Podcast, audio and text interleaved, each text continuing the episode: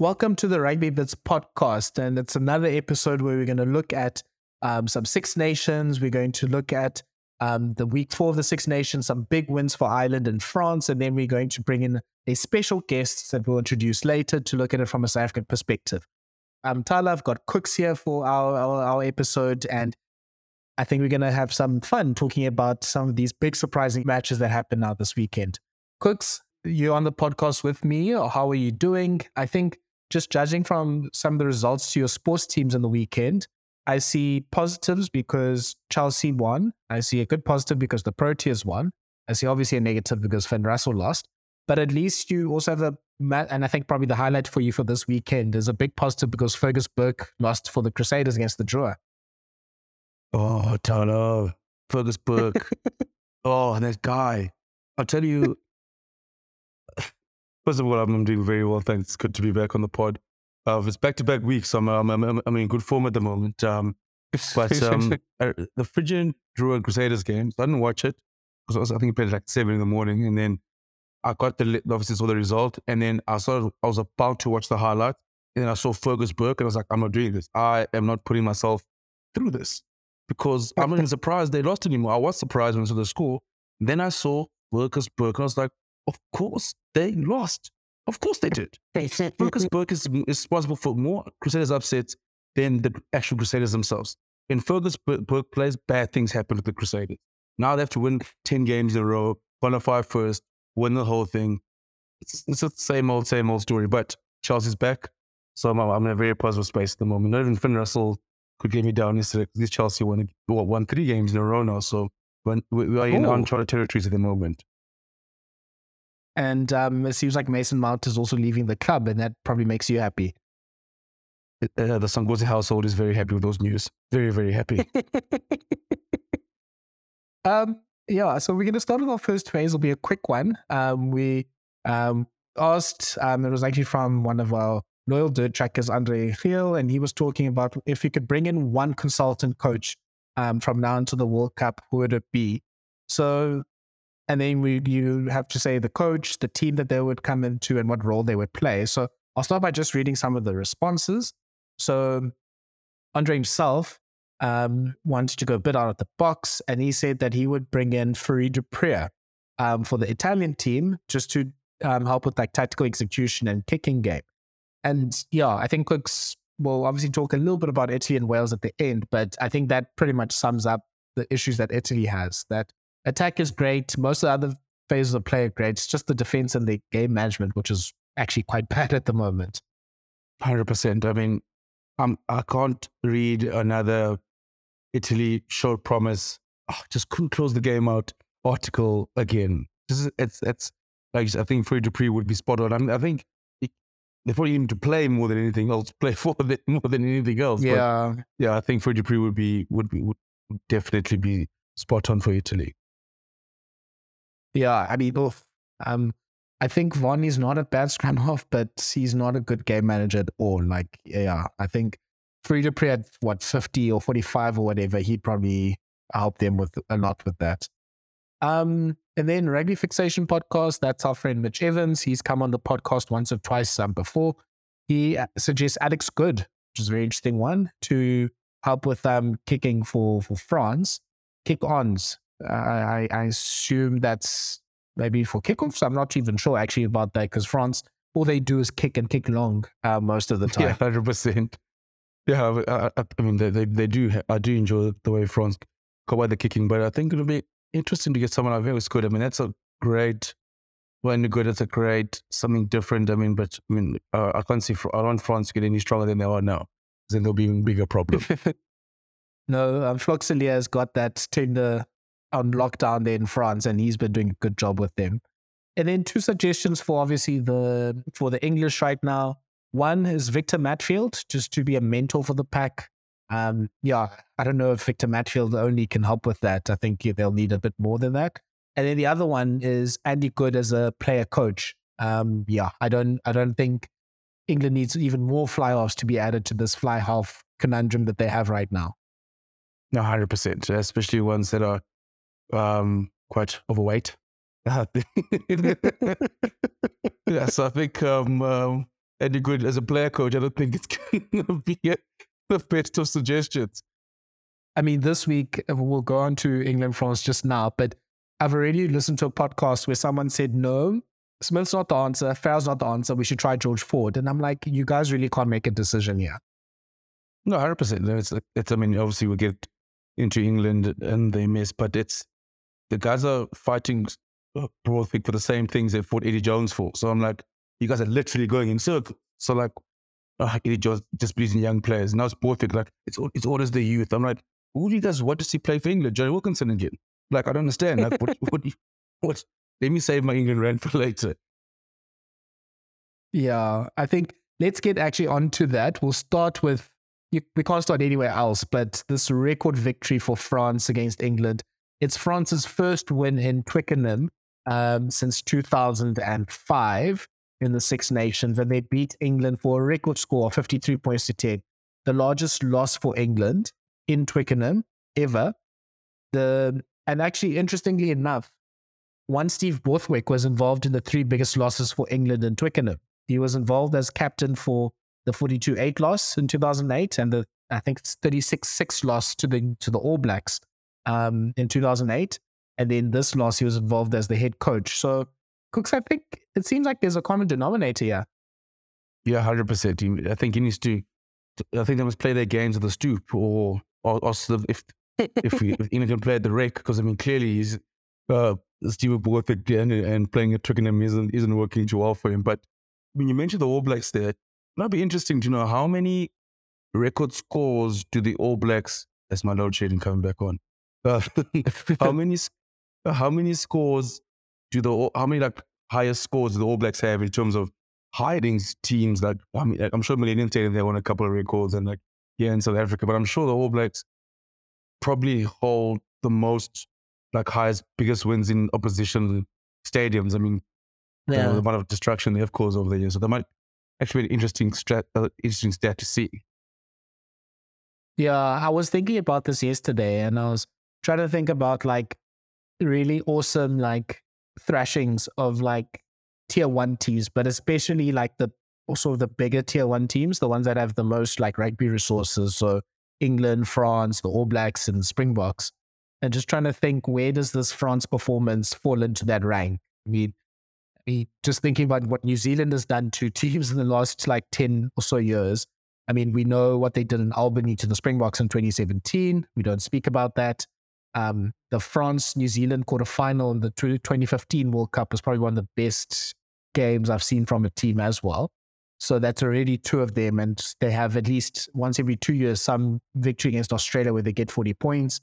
Yeah, they seem to be sort of the causes of distraction. But I think Kooks, just to get into the nitty gritty of this result, like it was just amazing how well France pay, played. And they just had total dominance in each and every facet of the game. And I remember in last week's podcast, and just to do a little bit of gloating, I remember in the last week's podcast when you guys were saying, no, you think England might sneak it. And I was like, I'm not sure about this because there's definitely a difference between France and Ireland and the rest. I think the, the gap is quite clear that there's, at least in the Northern Hemisphere, we'll leave the South for a little bit later, but there's two elite teams and then the rest are pretty much fighting for third at the moment. And France, from the first minute with that try from um, Thomas Ramos, where Ollivon and Flament just were able to get in um, ride the tackle and offload and, and, and cause that line break. They they were just dominant over England. Yeah, hundred percent. Just pure pure dominance. I think I tweeted yesterday. So obviously there's a lot of things going on the internet, and obviously the English media say how bad the English are at the moment. And I was like, I get England are a mess, but geez, the geez, the France are good though.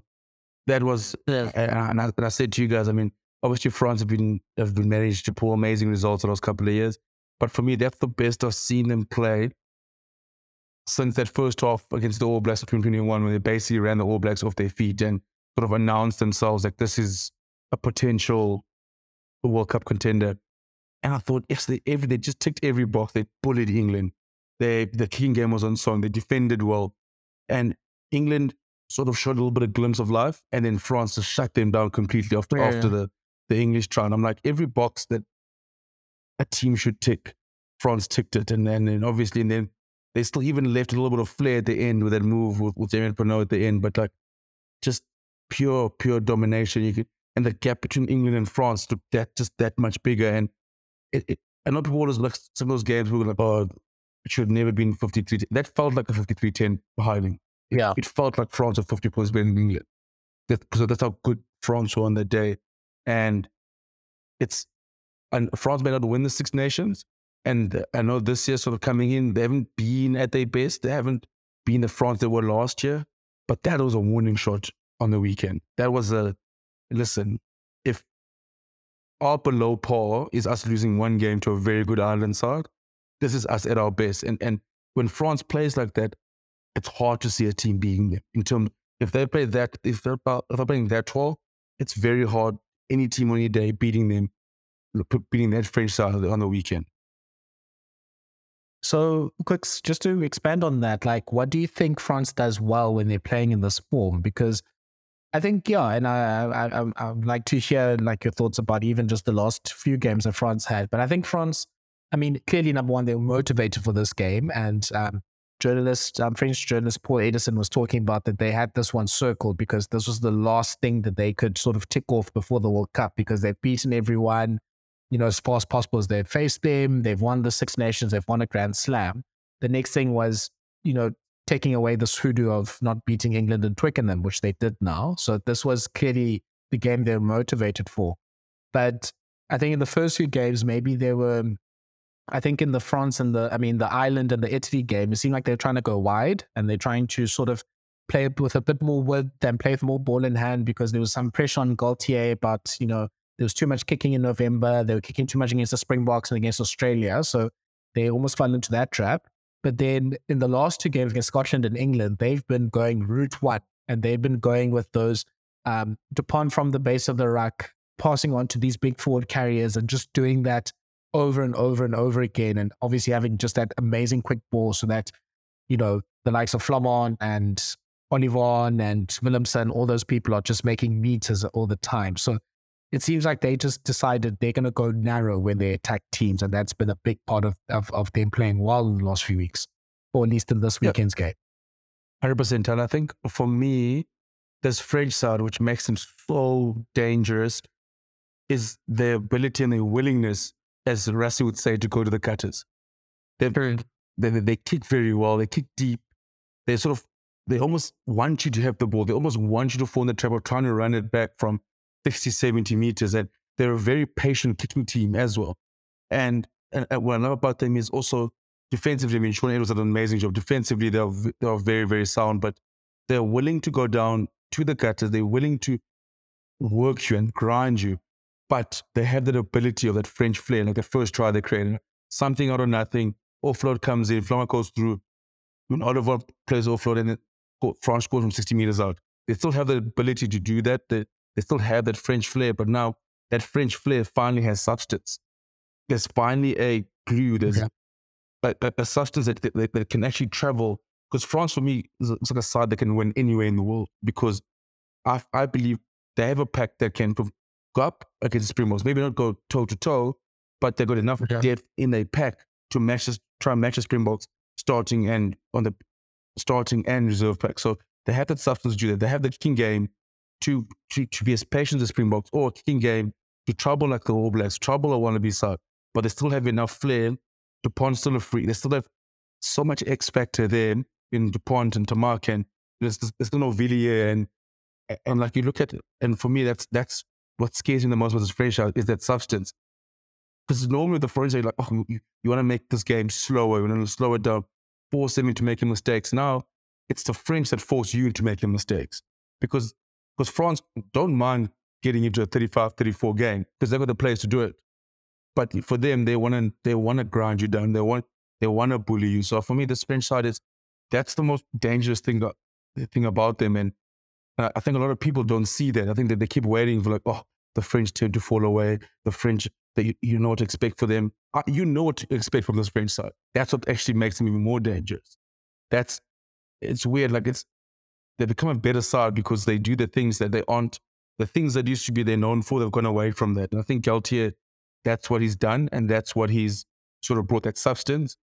Because I mean, like, tell me, you, you, look at that, you look at how they decimated the English the the English pack. It wasn't just like yes, the scramming was good, but like how many times the likes of Lewis Ludlam and Alex Dombrandt being smashed backwards and and like you said, France going route one at Twickenham, coming around the corner, pick and goes, and you think to yourself, this is against England, and an England side team who tend to dominate most packs except for the Springboks, and France went to Twickenham and took them on a front and bullied them. Yeah, I think just talking about the, that French pack, at the very least, I mean, some might still say maybe France is number one. And, you know, when they played the box in November, they didn't have, um, they didn't have all their like first and second choice um, options. So they obviously had injuries to Cyril Baille was coming back from an injury. And I think there was an issue with Julien Marchand. He was just coming back from injury. So they didn't have maybe all of their um, big guns available. Even in this game against England, I mean, their first, well, two of their first three choice um, tight heads were suspended um, because it seems like it's a prerequisite to be a tight head for France. You need to get a red card or two. And they're playing um, who's obviously a great tight head for, for Toulouse and plays with Baille and Marchand every week. And Aldegheri cooked Ellis Genge in the scraps, which is absolutely scary. I mean, I think the Boks are the only team that can go to their fourth choices, probably now at Thomas du Toit, and do quite well against like most international um, scrums, um, scrummaging teams. So that's just scary in terms of depth. And if if you don't think the if you think the Boks are better than the French, fine. But the French are probably just like number two and not far off in that distance. So they've got the forward pack. They really actually their set piece. They really make a mistake in their lineouts and their scrums. Like they're quite efficient with that. Their rolling maul defense is really good. Paul Willemse is an issue there. Cameron Woki, when he's usually there, he has just these long limbs that he gets around. And they have, in terms of their own lineout, they have pretty much four lineout jumpers from Flament to all of their loose forwards. And then obviously in the ruck and, and the tight loose, they're just brilliant there because their pick and game drive is great. Their um, running off nine is awesome. And obviously, you've got the best nine in the world over there. And they just are able to get such quick ball. And I know Squidge Rugby always makes this point about the ball placement of the French. And it's really such a big advantage. They really place the ball, you know, in the perfect position for Dupont to come pick it up and then just pass the ball to the next person. So they can get that momentum from there. And then that's not even touching on their backline and their kicking game, which has been going really well for them. Like do you, that, and I think this pause here, that Dupont kick where he changed direction and changed to the left foot, and then he found that pretty much a 50 22 in the first yeah. half. I, I, don't even know what to say about that kick. Like, it's unfair, actually. I, and I, yeah, I'm not even saying this as a joke. It's actually unfair that someone can kick from both feet like that and he can just right. pull it's, off the best kicks ever. It's not right. Like, like I was watching it, like, and I, uh, and, and I want to say to people, like, I, took, I, was probably one of the last few people. Like, I'm, I, I always thought Dupont was a good player, but I, and I always sort of the, the expected things. I was like, oh, but his kicking's going to get better, and like, like his service and things like that. But like, once all those in good attitudes game, I was like, guys, this guy's a freak. There's literally there's no other way to to describe it. It's like it's that he's a freak, like Beauden Barrett level type of freak. He's he's, he's in yeah. that ilk now. Like this, I remember even like when he got the ball in the 22, nothing happens. Playing now, chip and chase, he chips to himself. The next you know, they, they, they're on the England 22 again. And you're like, stop it. Like, like your side's are already that good. And it's like, then you add a, someone freaky like Antoine Dupont. And yeah, yeah, it's, I mean, the French are a very, very scary side. Um, and yeah, unfortunately, England and Steve Borthwick had to had to be bear the brunt of it uh, for the for the because I thought it was gonna be Stephen Borthwick coming out party, uh, not as France yeah. being like this. We're still very very good, and we're gonna use we're gonna use Twickenham to to to sort of dispel all these rumors and all these things saying that we're not as good as we are. Last year may have been a, a flash in the pan, and yeah, yeah it's, it's that was so good, so good to watch. I think you know, it was, it was brilliant. I was watching in Cape Town. There was, there was a few French guys there that just arrived in South Africa on the Friday. They were they made that. I felt like I, I, felt like I was in Marseille.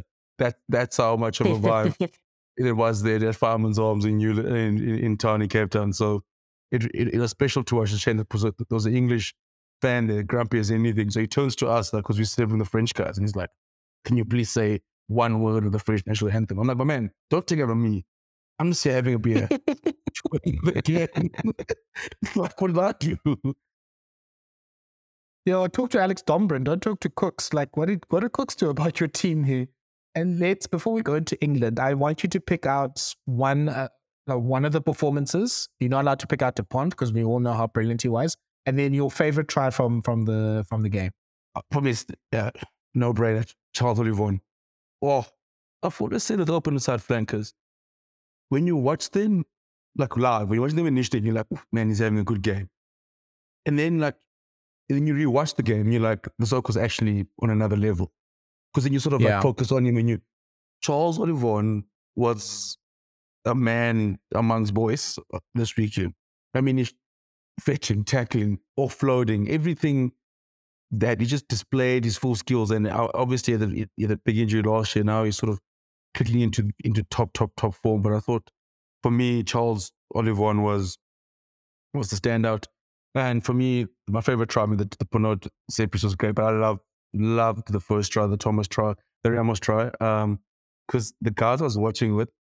So when when the ruck happened just before they broke, he literally goes like, "Yo, the French, they love to have a crack." Literally, boom, boom, boom, within a minute, And then you're like, "Oh man, like, did you? Because you're on the phone like a minute ago. Were you? Are you on the direct line with Fabien Galthié? Because you're on the phone. You tell me France love to have a crack, and next you know the France on the poles and 60 meters out. Like, who are you calling? Like, like who are you speaking to?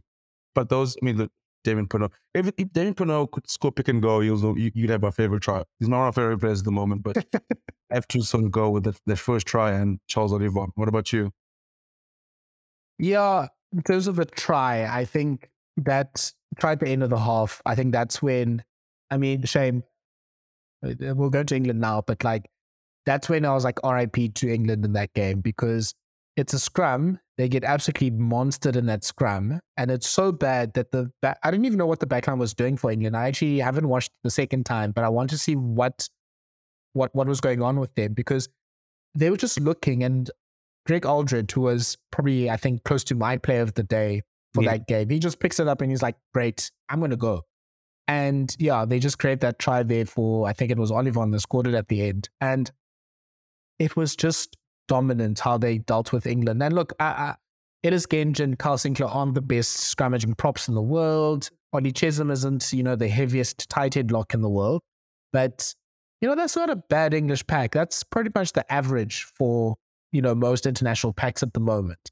And the what what France did to that pack with their fourth choice tight head is ridiculous. Like they really just stamped their mark on the game to say, you're not in our level. Don't ever think again that you're ever close to our level. And any of these teams that think they are on our level, you're not. And I think they sort of multiplied what they did in that first like 20 minutes in the Scotland game where they went to that 19 0 lead and just said, when we decide to turn it on to level five, there's maybe one or two teams that can keep up with us.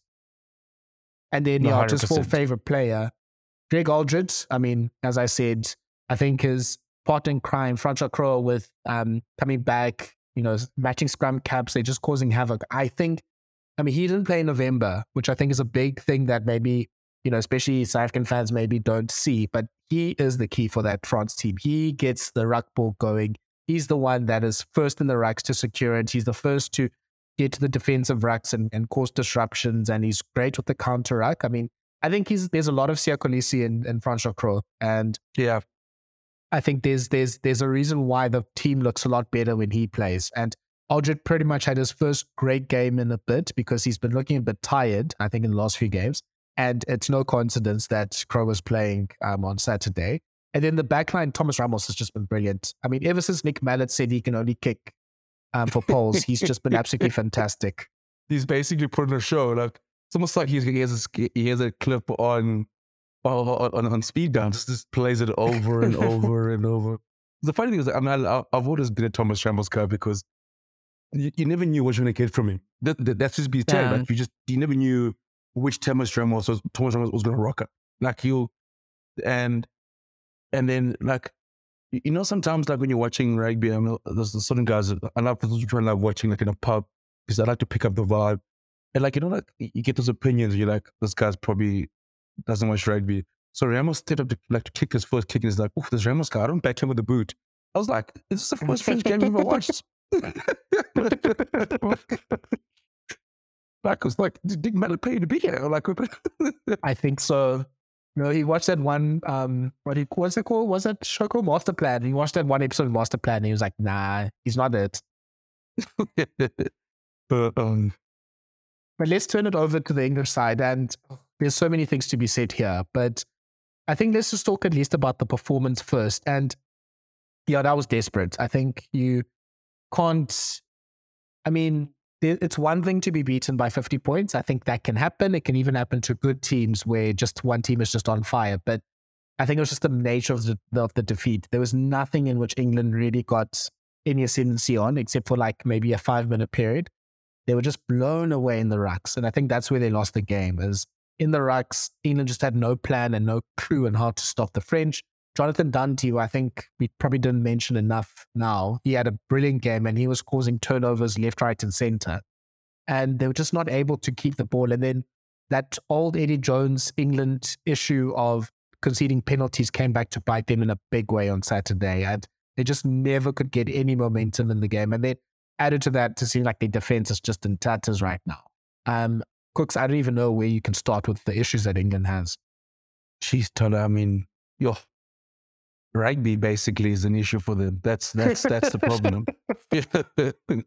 like, you know what it is? Like, I, I, I genuinely, genuinely feel bad for Steve Borthwick. I, I, I do. It's like uh, there's so much he has to fix, and the World Cup is in September because, like, you, like Thala, I think stage stage six load shedding takes is is faster than Jack von Pro when when Porfield trying to clear Iraq. My goodness, I was like, oh, what is going on here? Like, it's at one way like the ball gets where you look away for suddenly someone bumps you, you're like, is this guy still passing the ball? Like, and like, but yeah, I think I think number one they got bullied. They just got bullied. The pack seemed very light. Um, they could got they got no ascendancy at line out time. Um, I tweeted during the game. I, I don't know what England's trying to do on attack. Um, did Ollie Lawrence play? Or they play? I, I didn't like. Uh, there's, there's some guys there. Like I remember I saw Itoje pop up at like in the 40th minute. I was like, is my man? Is my man's playing? Like, like what's? like, And like you said, the defense in tatters. The defense has been tatters for a while. Actually, I mean, even November they they weren't defending well. But like now, they just they seem like to be they're able to be ripped to shreds at at will. Um, I, I don't know what they're trying to do in attack because there's been such big changes in the game. Like in, in the attack, first was Smith and Farrell didn't work. Farrell and Lawrence and Slade, and then uh, Farrell gets dropped. Then it's Smith to start, and then and then Slade is taken off. Now it's now it's like, what are we? What like what what are they trying to do? Um, but yeah, I think I think the the biggest thing for England is the gap between them and France and Ireland is is vast right now. Um, I do I do hope England does find some sort of resolve because I think I wouldn't be surprised if it does get messy in Dublin this weekend as well against against the Irish because the Ireland will be pumped up. St. Patty's Day, like playing Ireland on St. Patrick's Day when there's a Grand Slam on the line as well. It's the last thing I'd, I would like to do. I, I, I don't think any of the Irish are planning to run Guinness for any of their fans this weekend. They're going to be wanting to put in a show. I think Ireland's what France did. They're like, we, we, we, we they, Ireland, like, we, you saw what we did to France and we, we want to give England some hands as well. So, yeah, it's tough. I mean, some players there just got exposed. Tell, oh man, like, poor Alex Dombrandt, like, Jack van Poortvliet I mean, Jared mentioned like we, this could be like Henry Slade's last test. Uh, poor Lewis Ludlam, who I do rate, but just just when you're watching go against to launch, I mean cross Alldritt, and Oliver, and, and you're watching like, I'm like, guys, this is the the, the, the difference, the gap in class in terms of quality. It, it's it's vast. I'm like, it scared me for for England. I was like, I, am genuinely worried. Like, what what what are they to do? Like, is a starter? Genge, George, Itoje, and like you look at the backline, like. I, I, wonder which direction Steve Paul is going to go this weekend in terms of picking the side. I, oh, like, oof, I, I, I, like I'm, I was legit worried for a stage. And yeah, I think I've been trying to think about this. I think the England issue, oh, there's many England issues, but I think it can summarize to one of a few things. One, the Premiership just isn't as good as I think England fans think it might be, or uh, other people might think it might be, because it just doesn't seem to be producing these test match ready players. Like, at least if they're not coming from, maybe with the exception of Saracens, I don't think the players that have been coming out have been really like stepping into the England level. Like, it's been a while now, I think except with the exception of like the likes of like Freddie Stewart, who's just amazing. It's been a while since an England player came in to the England team and he showed he belongs at this level. And then the second thing is it's just a bit muddled with what they're trying to play. I mean, you've got the Leicester coaching team, but the attack coaches from Harlequins. And your fly off is from Harlequins. And you're playing with the Leicester scrum half who's more of a sort of a structure scrum half. And your in your loose trio, you've got the the Harlequins eight, who's obviously a bit more of a player out wide, and you choose Marcus Smith in the one game where it's raining in Twickenham against a big um, French team, and yeah, it just seems like it's too much going on. Like, I think it would be actually be better served. What would be better served actually either just backing his Leicester people and just being like, look, I'm just going to pick my Leicester team, and then add in an Itoje here and maybe a Farrell there and all that sort of stuff or maybe even just follow the Sar- Saracens model, or you know, th- this try to mash everything together. I think this is why it sounds it feels so muddled at times because you see some players don't know when they should be entering rucks or not, which means like phases go by and by, and then there's no one there, or there's no one that thinks, oh, I should maybe follow this person again to a ruck and try to secure a quick ball. And then sometimes people are there to secure the quick ball, and then Jack Van Poortvliet is like, nah, let me take my time to see how to get this box kick. You know, and I don't even mind Jack Van Poortvliet taking his time with the box kicks, but your boxing has to be good, my brother, after that. Like, those box kicks were so bad most of the time. I was like, you can't be taking all your time and then just doing that. And yeah, I do feel sorry for Borthwick because I don't know where you go with this. And I feel so sorry for Marcus Smith because I don't even think he had a bad game at all. It's just that he's not really been set up for success here it probably like we were set up to fail. Like I was like, like you said, it's raining. It's it's like against Jonathan Danty's basically, yeah, against France. Danty's playing twelve. They're in your channel, and and also he's, it's Otto Lawrence next to him at twelve. Jack Van Poortvliet, Van Poortvliet on his inside. There's no experience there, so yeah, I, I, like, and I, I did feel bad, and a little bit like I did feel bad for Marcus Smith.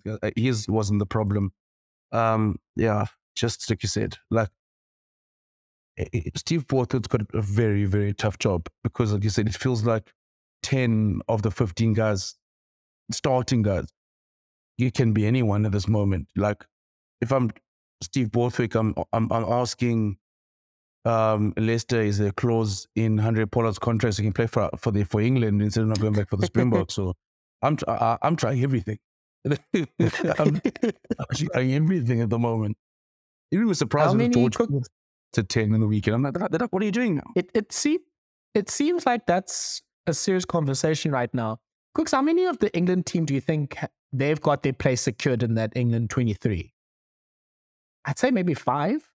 Yeah, you're right. Probably five. But Luke Cowan-Dickie, Jamie George, Genge, Sinclair, um, Farrell in some. I'm not sure. Eh?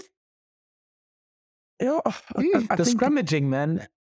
I know the scrummaging, scrummaging, especially also with the way the, the sort of game plan that Borthwick plays, it doesn't sort of suit his running abilities as well. So Sinclair might miss out. But if I see Dan Cole uh, one more time in an England jersey, then I, I don't know. Um, Farrell in some capacity, um, but think, then again, like the rest is uh, uh, uh, the rest is yeah. I don't know. You're right. It's that's the that's the harsh thing. Yeah, and what what does he do for Saturday? Like, I kind of am leaning towards just play the same team again and tell them this is your chance to save your England career, pretty much. Slade, Dombrandt, Van Poortvliet, you know, this is it. Make it or break it. If you don't make it, you're not going to be in the World Cup squad, pretty much, like, unless there's like a thousand injuries. And this is sort of a redemption time because I can't imagine playing a different 10, 12, 13 or 8 and 9 or whatever will, you know, will help matters here, especially, especially against Ireland, who are all about exploiting your weaknesses and exploiting teams that don't know what they're doing. Like, especially like just how see how they like exploited Wales in the first game. And if you remember last year when they when Wales played Ireland in the first game last year, and Josh Adams was playing at centre, and they said, "Okay, we're running every section loop at you." So, well, Ireland's not the t- team to try and find new combinations. So I'd say actually rather just play all the same people again and see if they can figure it out on Saturday.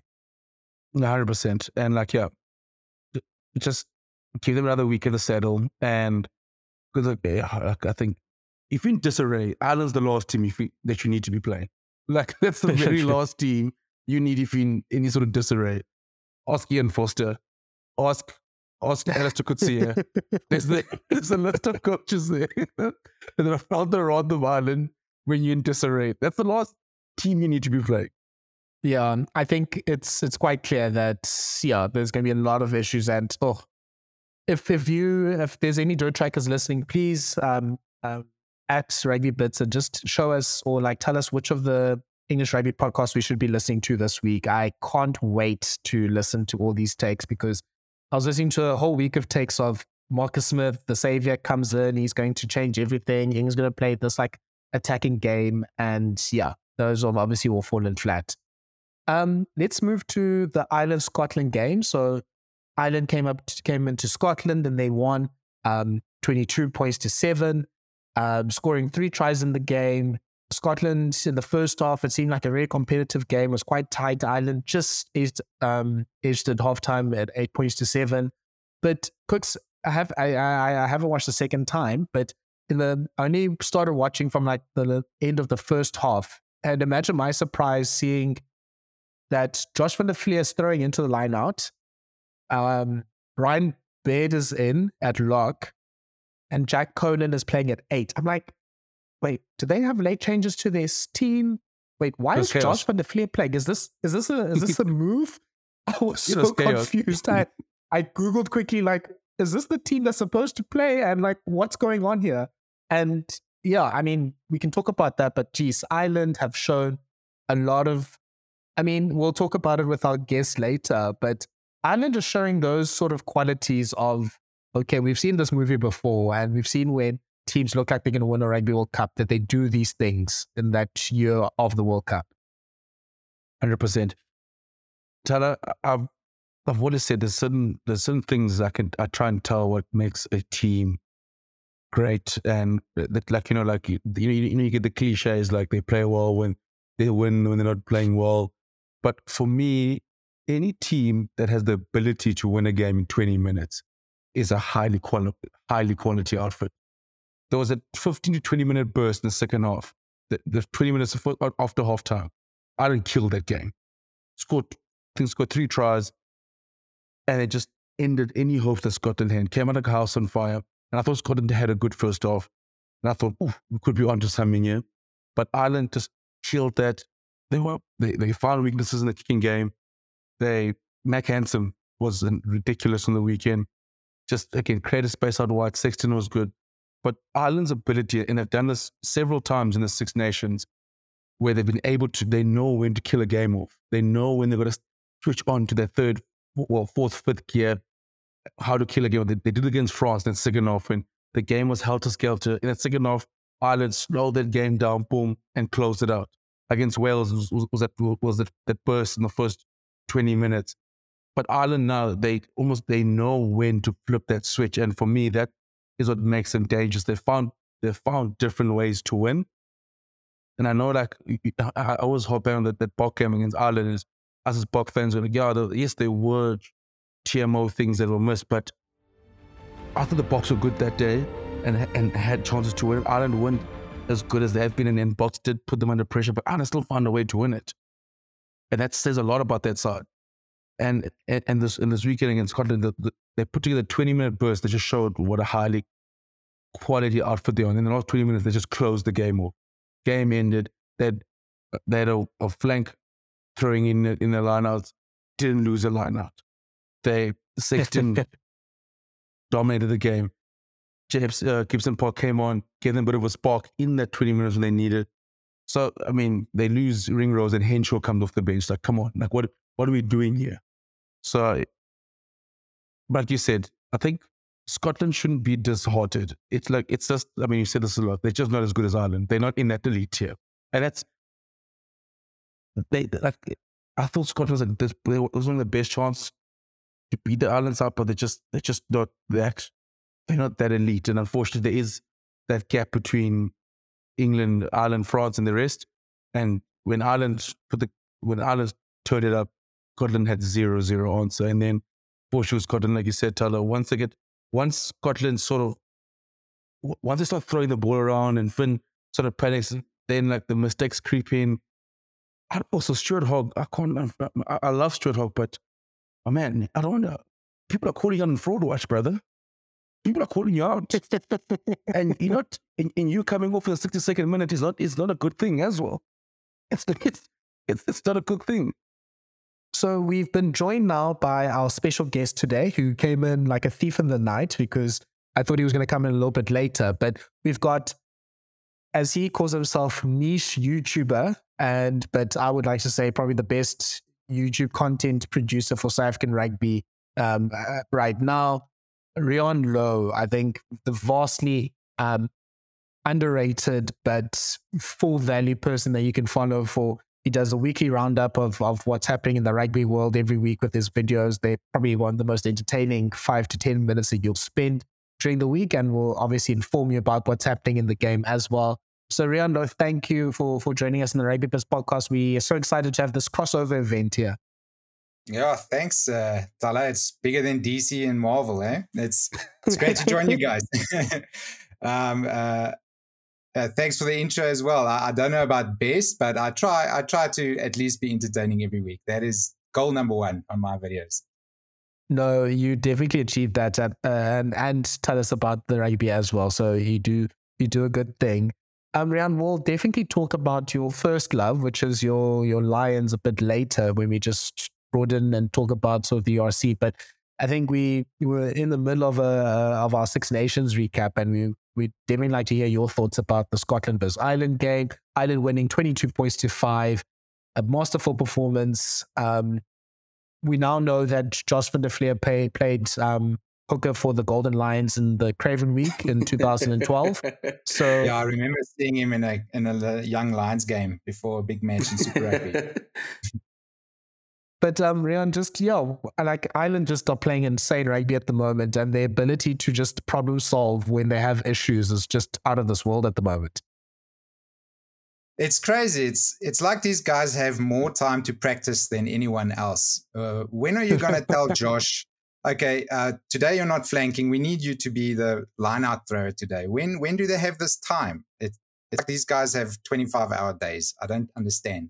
Yeah, it's the weirdest thing that now today we all find out that oh no, Josh has been throwing into lineouts and practicing this for the last few weeks. Cian Healy sometimes scrums at hooker. Like, why was this a situation that you were planning for? Like, when does when do both of your hookers get injured in a game? Like, it's so crazy. Like, I think that's the solution here. They have like a 25 hour day. Like, when do you ever just have, you know, your flanker just being just able to throw at 100% in the lineout?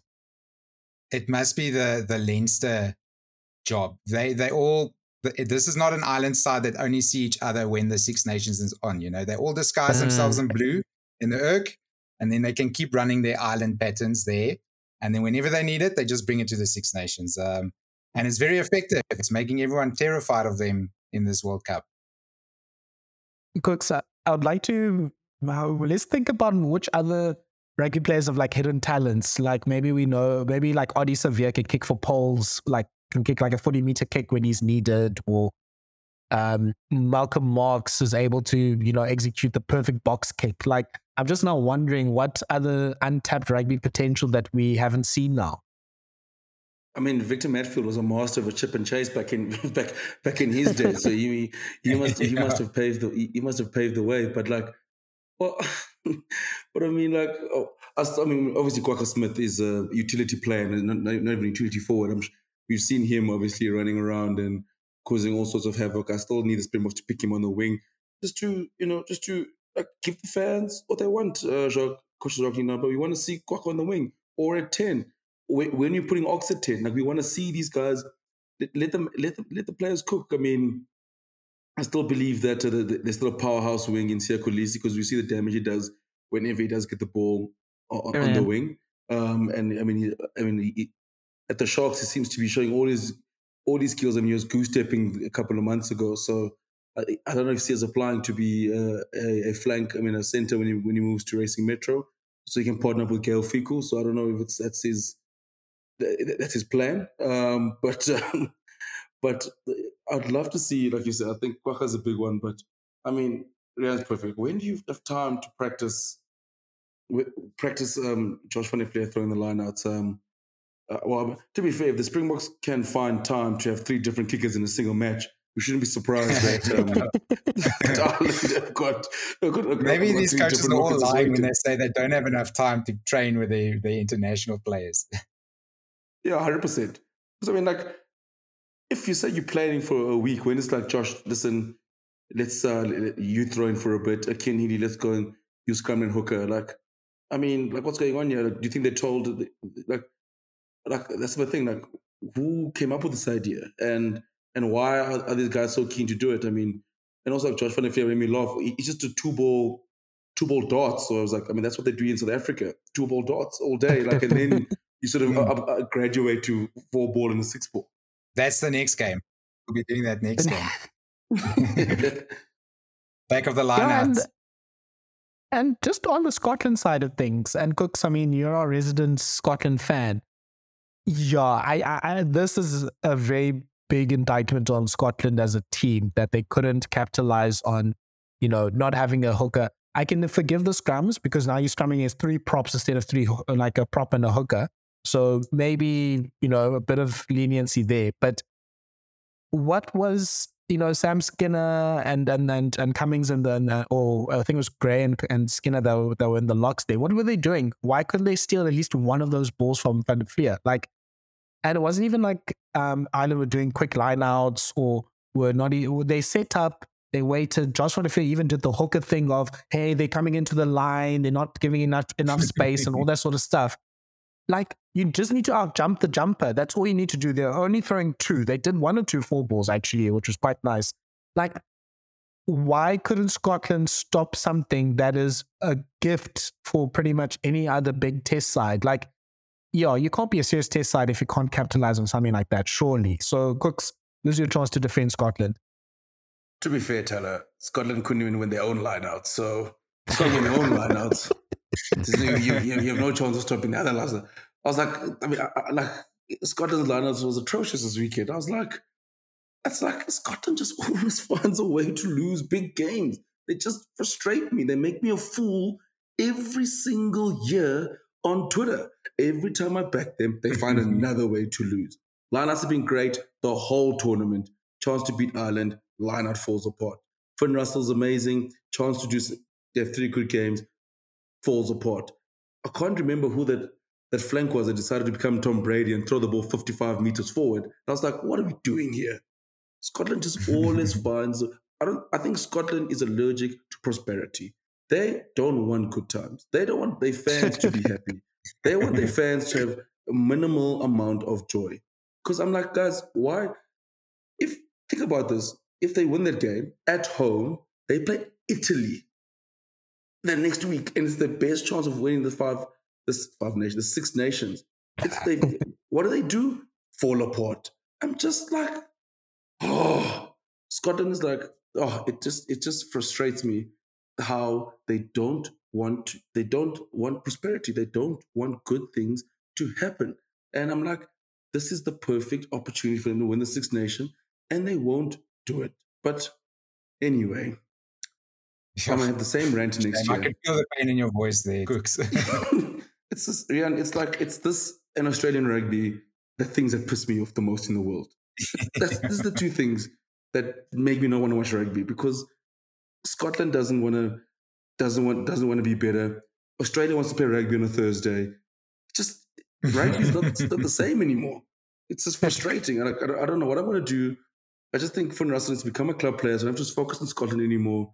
They can go back to Chris Paterson. It's back to the old days where they're just coming coming fifth and sixth in the in the six in the, in the Six Nations. But oh, like you can't not win a single line against a third choice hooker. Not even a hooker, a flanker was was who manages to play hooker, and you know win a single line out. Oh, Scotland will always find a way. They'll probably lose to Italy next weekend. Watch, watch them lose to Italy this weekend. Just just just for bets. Oh, I uh, definitely think they're losing to Italy this weekend. I just have a feeling that this whole like dream run and people feeling good about Scotland. And I've never seen so many Scotland accounts, and they always talk about Huw Jones and Finn Russell. Oh, it's gonna be very quiet on Saturday when they lose to Italy. I can see it.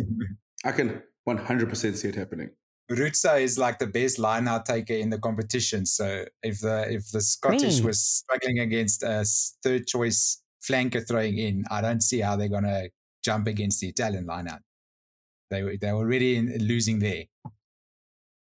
No, no, Riaan, watch what what what what Scotland would do. They're gonna be fantastic in the lineups this weekend. They're gonna be top top the best you've ever yeah. seen. But then now they can't kick now. Or Huw Jones can't run can't make line breaks. Like they're gonna find another way to lose. That's the problem. They fix one issue and another one creeps up. Like it's like trying to fix like a like a pipe, and this pipe is never manages to get fixed.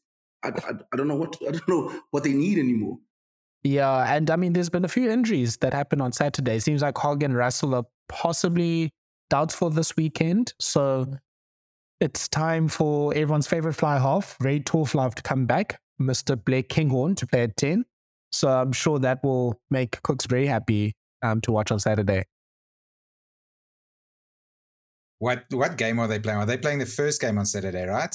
I think so, yeah. Okay, so you can get the the anger and the and the frustration out of the way nice and early, watching Mr. King Blairhorn, as some people call him, um, just absolutely loses the ball deep behind the advantage line all day long, and missing short pops to to Sione Tuipulotu because uh, they haven't played together the whole the whole uh, competition.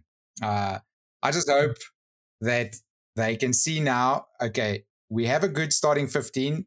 We need a bench and yes. uh, they've got du now, who's playing for for uh, he's playing for Glasgow, I think. So that's another South African lock. That's what they need. They just need to start combing the South African schools for locks to try and try and just shore up that line lineout because that's where they always lose the game is at lineouts against big teams.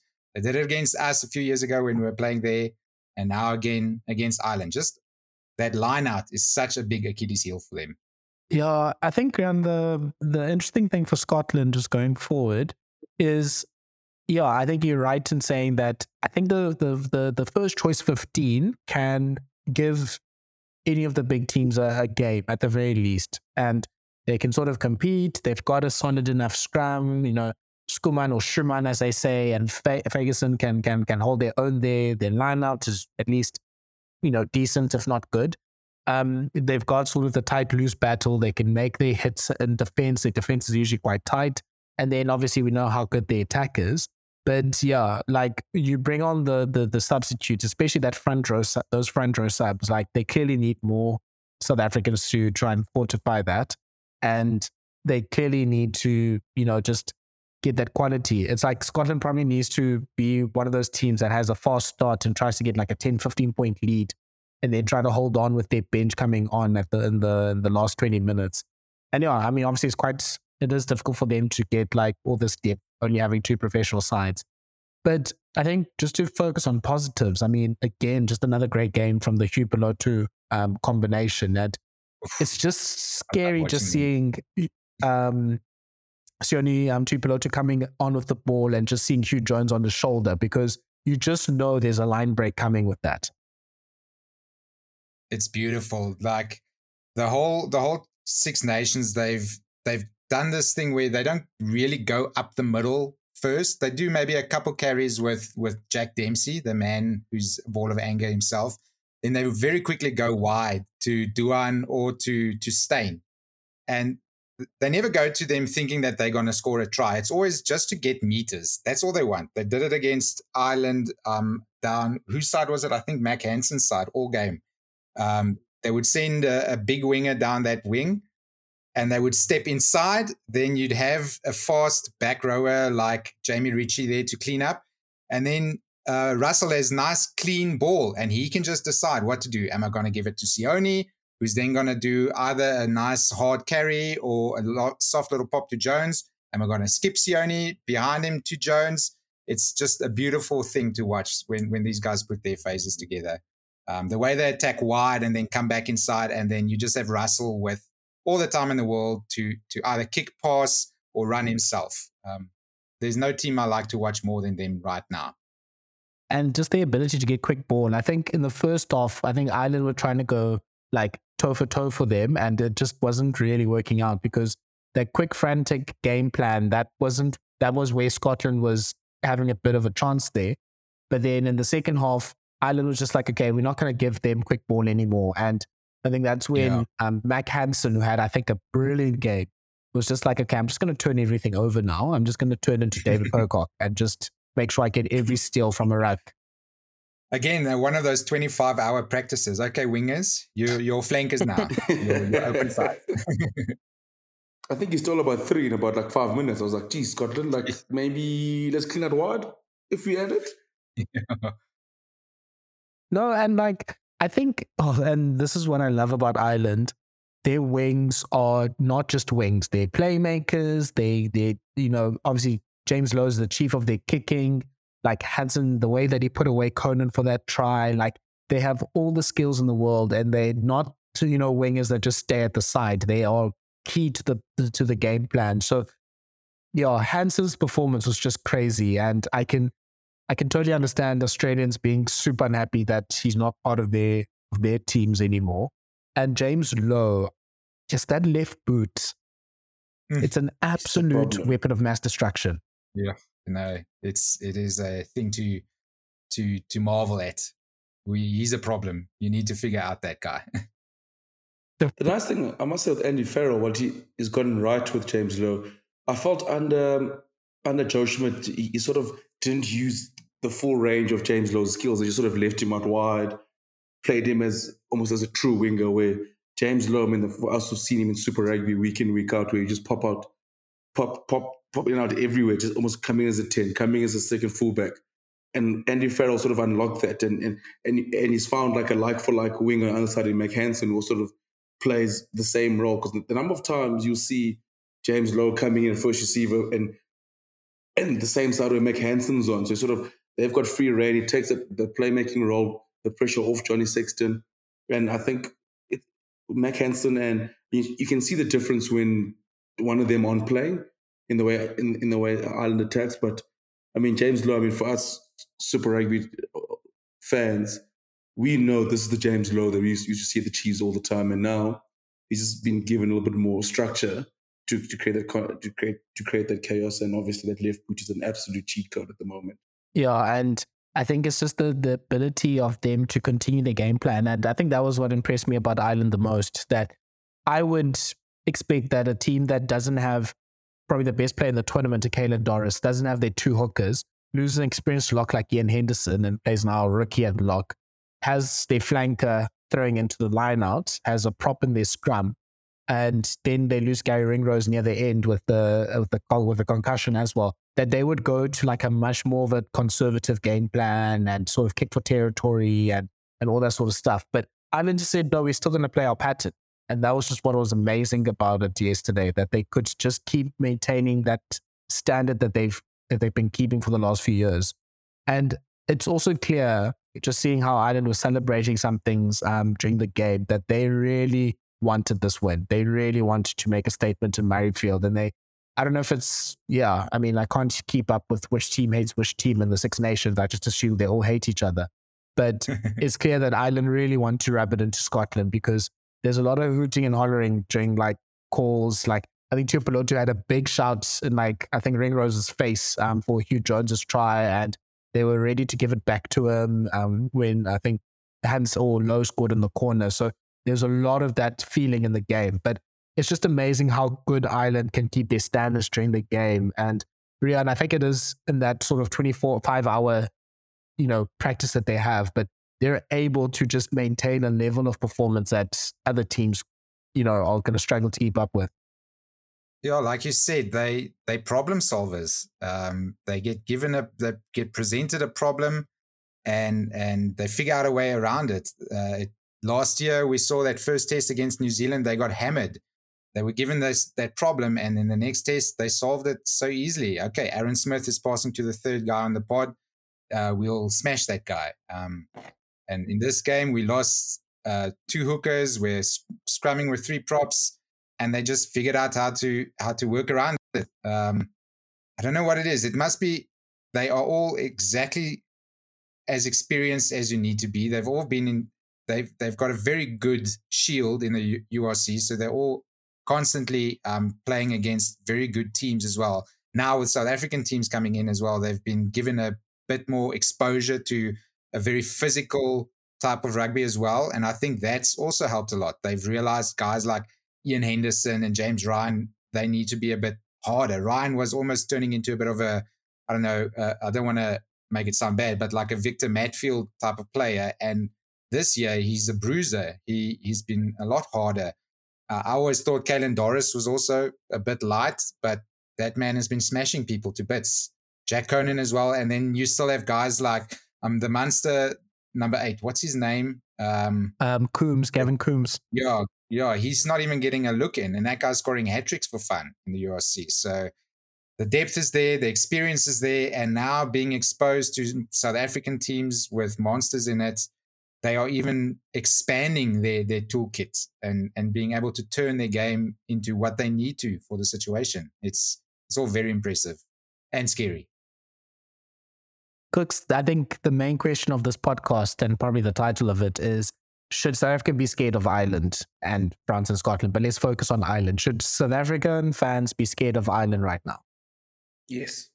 Yes. And 100% yes. You know, like, you look at Twitter, for example, when I mean, most rugby fans in South Africa, it's split between the the guys who go, oh, Ireland always tends to fall apart come World Cup time. And others go, and the other side are like, yeah, but we, we need to be afraid of Ireland. I am a, I, just, I mean, obviously the Boks sort of threw out the whole thing about consistency leading up to a World Cup win by coming in in 2018, but there was some sort of consistency. They, they were able to pull some sort of results in 2018, 2019, and that sort of led them to win. I can't, it's hard for me to say the Boks have won 60% of the games the last two years shouldn't be afraid of a side that's operating about 80% win rate, and they beat us as well and we're going to play them again in the pool stages. And and they're favorites to do so at the moment. I, I, I, feel like Ireland is a very settled group at the moment. They know the way they want to play. They have depth. They have, I mean, they have depth. There's trust in the combination. They're playing a really good brand of rugby, and they are confident. And you can see that everything they're doing is leading up to a World Cup.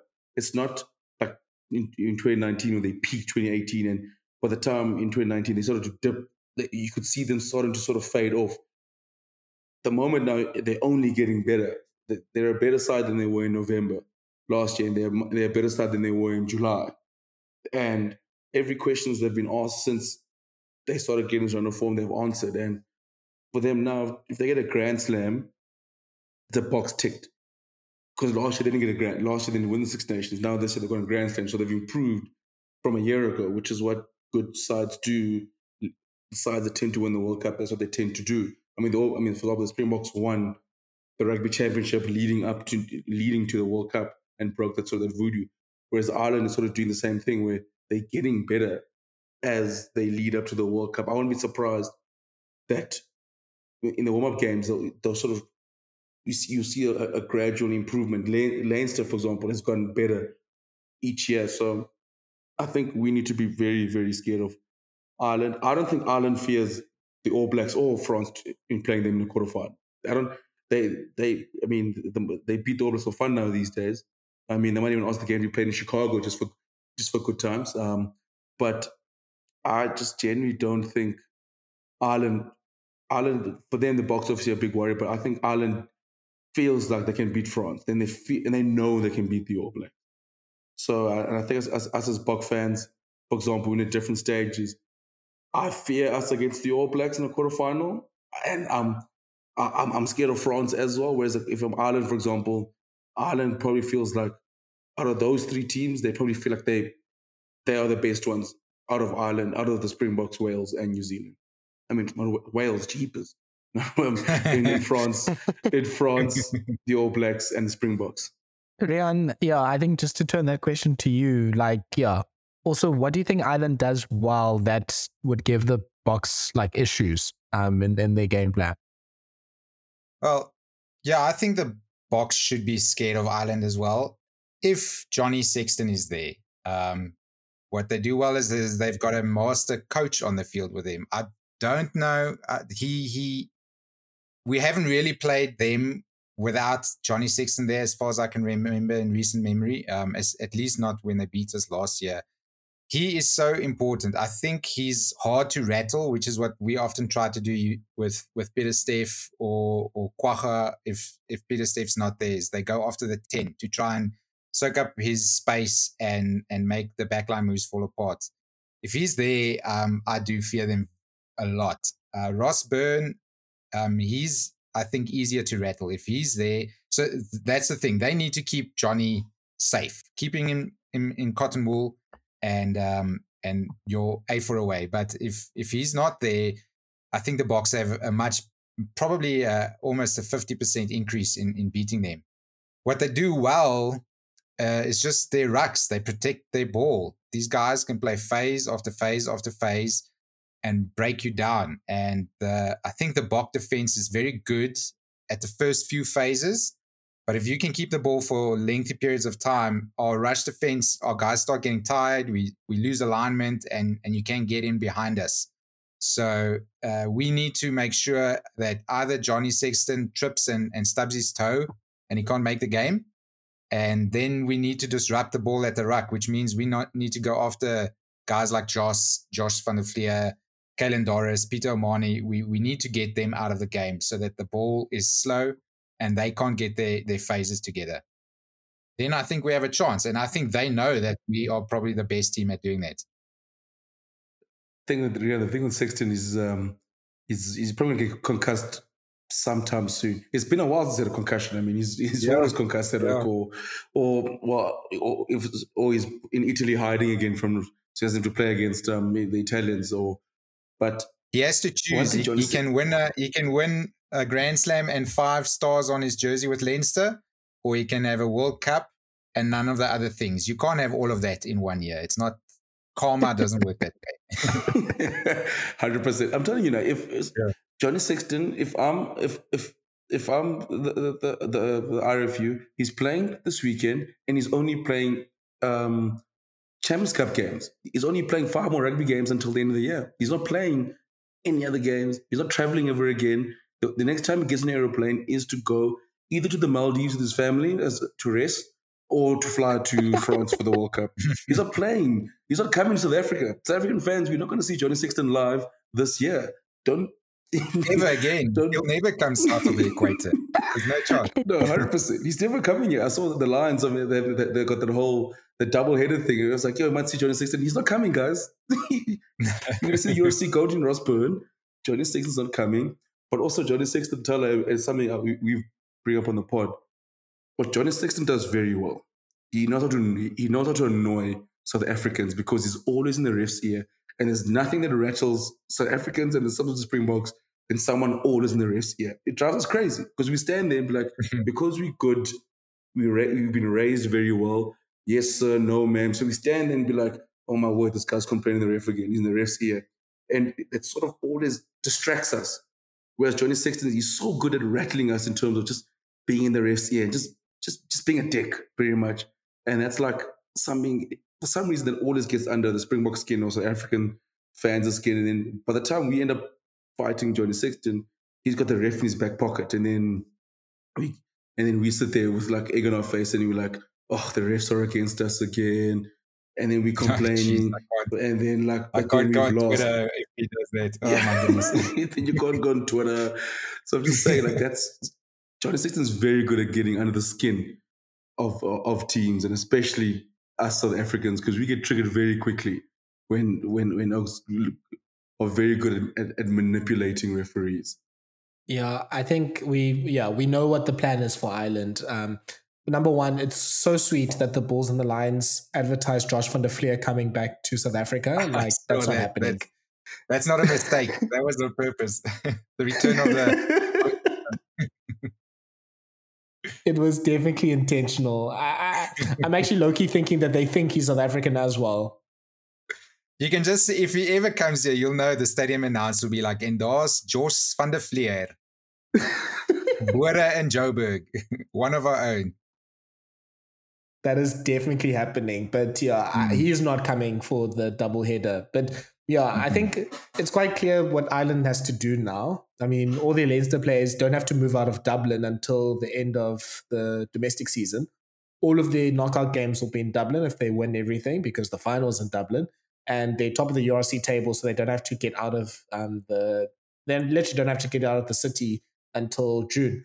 So I think they're going to be well rested. I think talking about sort of the Ireland Springbok matchup, I mean, the first thing to note is as the Springbok showed us in 2019, no one has to actually win that game in the, the, the actual pool game because as long as you beat Scotland, you're, you're pretty much fine. You'll qualify. And it doesn't, I mean, facing France or facing the All Blacks, I think at least for, the, for South Africa is pretty much two of the same devils. Like, I, I don't think there's one that you prefer over the other. I think for Ireland it might matter more because if they can maybe if New Zealand lose to France and they can then they'll be the second place team, I'm sure Ireland would be very much preferring to play New Zealand in the quarterfinal than playing France at home.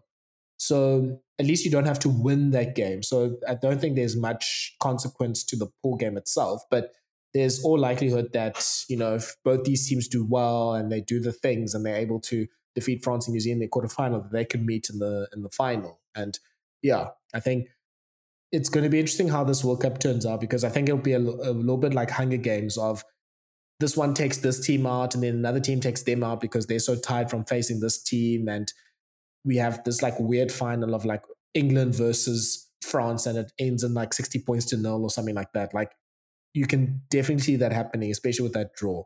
But the second thing is, which has been underrated development for Ireland, is they've become a lot better with their forward pack. Like they're no longer as scared of big forward packs anymore. But I think that's probably the one thing that the Bucks need to do is really slow down their ball in the rucks and just coming at them with size and physicality because it does seem like Ireland still has a bit of a weak spot.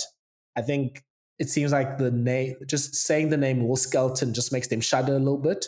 So I would, I think it's just about big boys just being sent down, you know, the the trams and just trying to just run at you know Irish defenses the whole time and just making them make t- make tackles and make and make defensive hits because maybe you need to keep the ball against Ireland to make them um, play in defense a lot more than they do. But I think you'll have to rely on those two things. But if Ireland's, you know, improvements continue with the forwards, you know, they've been able to do quite well without Tadhg Furlong in the last few games, and Dan Sheehan has been in and out, and um, Tadhg, Tadhg Beirne has also been out. If they're able to keep on that level, um, you know, playing the likes of Bealham and and Kelleher and Henderson and Ryan Baird and all those and the, all those sort of players, if they're able to keep that level, um, yes, South Africa might be a better pack, but I don't think that advantage would be that high. And it just seems like the main thing for both Ireland and France is whoever beats them or wants to beat them in the World Cup, they have to play their best game. You can't play a 80, 90% game in order to beat them. You have to be on it at every aspect of your game. And I think that's the big difference between Ireland, South Africa right now, New Zealand and Springboks. Because I think with the Boxer and New Zealand, you can afford to be maybe a little bit off your game to beat them because Boxer and New Zealand just haven't really been as accurate with, you know, making sure that they limit the mistakes and they force mistakes on you and they keep their side of the, the ledger clean. So yeah, I, I I think it is something to be worried about. And I think Bok fans that think, no, this is the old Ireland, they'll just choke. They might lose, but it won't be because they choked. I think the team that beats Ireland or France in the World Cup will have to play their best game in the World Cup. And I don't know if they'll have enough in the tank after that to try and beat other yeah. teams um, going forward. Yeah, Riaan, I mean, that's, I think, the big um, issue with this draw is that there will be two teams that come out of that foursome. Maybe Scotland can also be included in that. But those two teams will be knackered going into yeah. a semi final against, you know, the Warren Gatland All Stars or the Eddie Jones Australian team or whatever you want to call it. It's the, are they going to be um, tired or, or battle hardened? There's that as well. They could be coming out as so. absolute gladiator. You could try and look at it glass half full, but it is going to be like playing. They always say what you you need to win. Uh, what's it? Three very tough games in a row to win a World Cup, and I think this one is going to be more like five very tough games in a row to win mm. a World Cup. It's not going to be the same as before. Maybe maybe we should just take a massive squad instead of. Is there a squad limit? A squad size limit for these tournaments? You just take three teams instead of just two, just to to refresh your players, so so that you can get into these knockout stages. I can't see us. Um, maybe maybe we'll see us kind of throw a game on purpose um, against Ireland. They might even rest Sexton in the, in the pool game just to make mm. sure that their main guys are ready and able to go when the big games come up. Uh, Maybe we'll put a big, strong team out against Scotland. We know we have the depth and the pack to beat them, beat them well, beat the other teams. And then against Ireland, you can just kind of say, oh, it doesn't matter if we beat you or not. We're still going to have to fight one of the best teams in the world in the quarterfinals. So, like you said, um, there might be a little bit of tactics going on when when these two teams meet in the pool stages, and and we all know you don't have to win every game anymore. You can drop a game in the pools and, and win a World Cup. So I wouldn't be too worried in the pool stages as long as we do well against Scotland. We we can't trip up against them. I just think like this World Cup is going to be a World Cup where someone does. I think the gap in world rugby is too small. And there's so many so many teams who can win it. There will be a team that drops a, a game and wins the World Cup. I think for me with the Boks, my, my biggest worry in the last couple, the last three years is no one can beat the Boks on their day, and we've seen them on their day; they are phenomenal, but they always have these ticky tack losses where we just, just, just, just not on it that week, and I, I just don't want that to happen. Like, for example, we beat Ireland, beat Scotland, we we get through Tonga, and all, and then it comes to the semifinals that that one game too many where like we've had that big where we be we beat the Lions, sweep to Argentina, and then we go lose to the Wallabies. And yeah, but like we always have these performances sometimes we just like Pollard gets the kicking yips in the wrong game or something like yeah, that. Yeah, hundred percent. It's like and, and and that's and and I remember I said that I said it to a mate of mine on the box and he's like he shouted at me and I'm like, man, I'm just I'm just looking at what we've seen. I'm not saying the Boks aren't great. I'm just saying uh, they, they have that game in them, and and most teams but the, the Boks tends to come out. I just don't want that game to come out at the worst possible time. That's that's that's my biggest fear. Is because I mean I, I, think for me I, I, I feel if we get the semi final if, if we get to the quarterfinal I feel like we're going back to back. That's for me is the group stages and the quarterfinals is our biggest hurdle, and then from there I think we, we, I'm, I'm if I see the Boks in semi final uh, like I'm ready to light the candles uh, and, and pop the champagne. That's that's that's that's that's my take on the thing. My very early take in March before the Boks have even named their first squad. And then, Kooks, just on that, I mean, France, we're likely to face them in the knockouts, so either in the quarterfinal or possibly in the final. Can the Springboks beat France in Stade France? Packed Stade France, obviously partisan as possible. One or two French TV directors making sure that certain angles of things are not there. I was going to ask that. Who would be the? oh, tell that's going to be that's that's. Yeah, it's going to be a cracker because I think France sort of do look like a, they built to beat the Springboks in, in, in a way in terms of they their depth in their pack. They, they they're willing to go. Uh, for example, they were they they're happy to go six two split versus six two split.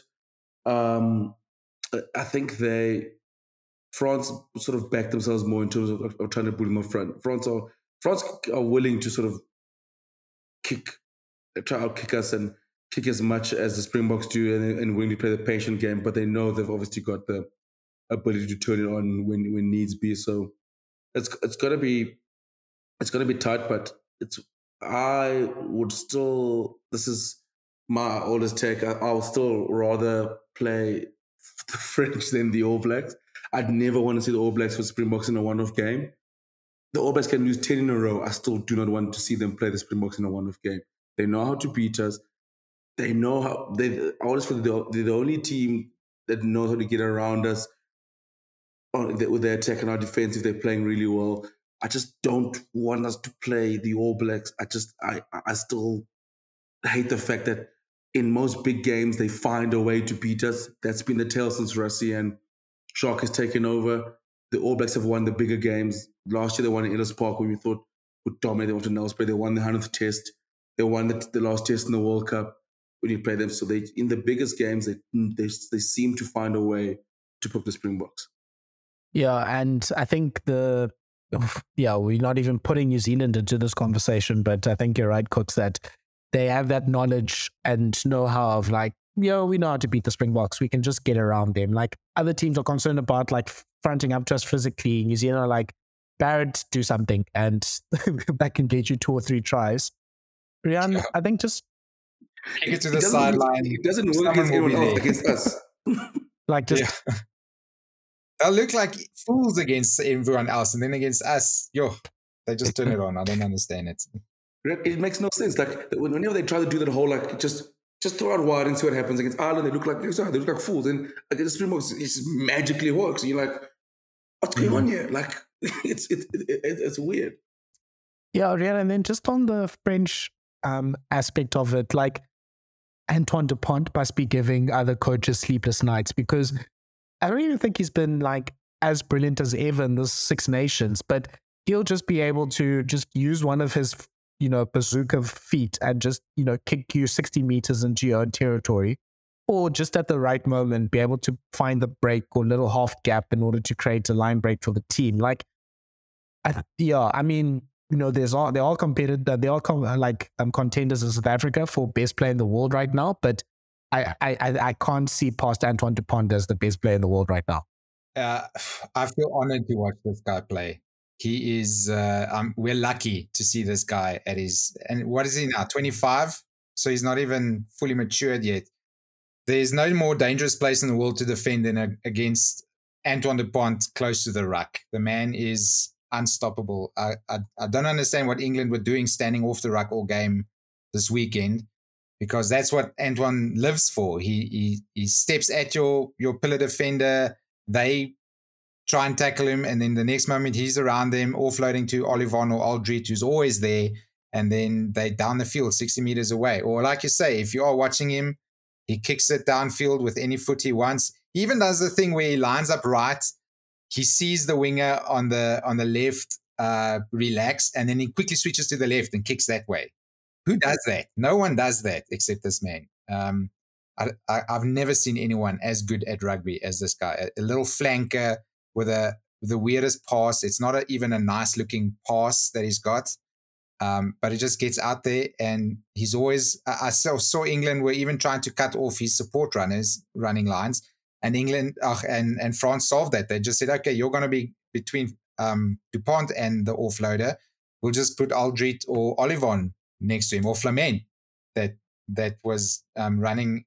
What's the name this weekend? It's it's insane. Mm. They they know they can use him as the main player. Ntamack just has to come along for the ride, not do anything silly, and uh, their forward pack will just give him clean ball all day long. It is it is very scary. I'm I'm more scared of France than I am of Ireland. Actually, they, they are they are like South Africa mixed with New Zealand. They've got the power and they've got the turnover game where they can just run downfield off any mistake the other team makes.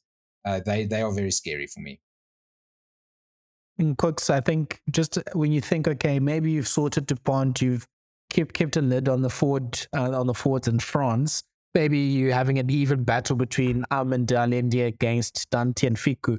Then Damian Penaud is just going to come out of nowhere and do something absolutely me- mental and, and get seven points for you glorious idiot. Yeah, it's like But no, just like I, I, I don't think Penny was playing for about seventy minutes of the game on the weekend against England. And he's like, "Oh, by the way, guys, time to put on a show for the last ten. Taking selfies in the crowd and Yeah, yeah. Like, singing. and, like there's still no Villière. He's still got to come back. There's no Jalibert. Jamine is still on the bench. Um, and also, like we mentioned, I mean, Nick Mellon said that Thomas Ramos is, can only kick, so that's also a factor going to factor into the into the preparations now because Thomas Ramos isn't taking out the Springboks. Oh, like yeah, no, that, that French side is it's something, it's it's something special. And like, like you said, Anthony Dupont, yeah, he's a freak. He's in that in that mold of just like remember that when you stopped Mack Hansen from scoring that try, and we just basically just like, I'm not, he just picked him up and dragged him back, like, I'm not going to let you score. I think like Mm, DuPont yeah. wakes up every week is like, what magic can I create this week? What can, what can I do like this week? It's like something like, like I said to in, earlier in the pod, it reminds me a lot of like in the freakish levels of Beauden Barrett, because Beauden Barrett used to wake up like, I feel like this week I'm going to show everybody how fast I am. And this week I'm going to show everybody that I can do cross kicks. And this week I'm going to show everybody that I can offload. Like I'm just gonna just put in a show. I mean, we're still waiting for him to kick the poles properly, but that he can't do everything. But um, but Hey, yeah, hey, Dupont's a freak, uh, and he did actually kick for poles in that um, sudden death um, quarterfinal, last 16 game against Munster, and he nailed all those kicks. walked away from them like walking away from Yeah. an explosion. So calm. Yeah. He's actually, he's, actually, he's, he's actually ridiculous. And also, talking about sudden death penalties, I feel like we need only one extra time. And then bring the penalties out. Why are we, We are doing this definitely sudden losing death? if that happens. Bring out the Hawks penalties. are losing that Yes, game. Cheslin Yeah. Kolbe has to kick for us. Goodness gracious. Uh, you, what'll happen is Kolbe and Faf and all of them will put their kicks over, and then Pollard will miss his. That's what will happen. That would break me. Oof. Imagine Willie le Roux lining up to try and win us a, a penalty shootout. For Oh his sake, I hope he gets it over. Or like if Elton Jantjies is Yeah, it, please. and would never be able to come back You're the home. last person in the world that should miss this right now. Like for your own state, or, or just don't come back to South Africa. Just stay in France. It's like reckless endangerment. Okay, okay, Elton, you're sitting this one out. We can't put you through yeah. that the danger. Oh my goodness. like this won't end well Don't for come you. back to South Africa. Literally. Yeah. yeah. Witness protection. Change your name. You're now living in Joburg uh, under a new name. You're not Elton. No, and like yeah, that would not work out for us. And then finally, on our other pool opponents, at least in the Six Nation uh, from the Six Nations team, Scotland. I mean, interesting. Yeah, it's a, it's a, it's a, it's a, it's going to be an interesting game against Scotland, and they're our first game in the World Cup. And yeah, they especially in the last few years, they've been great in first games, especially because it's England, this Calcutta Cup. Um, but Scotland have definitely shown that they might not necessarily be at the level that the other two teams are at, but they can give us some issues. And yeah, we've talked about Huwipulotu. And I mean, yes, we have the, probably the best defensive uh, midfield in the world, but they've done some havoc against really good defenses as well. So, Riaan, yeah, what's the is the way for South Africa to beat Scotland just to slow the game down and just make it a, an absolutely ugly forward battle? So, the people that are going to tune in on the 10th of September, the game in Marseille, should they just expect that South Africa's going to make this as slow and as physical as possible? Just kill their ball at the source. Kill the scrum. Kill the line out. Um, if you can slow down uh, their, their their launch pads, then they really get frustrated.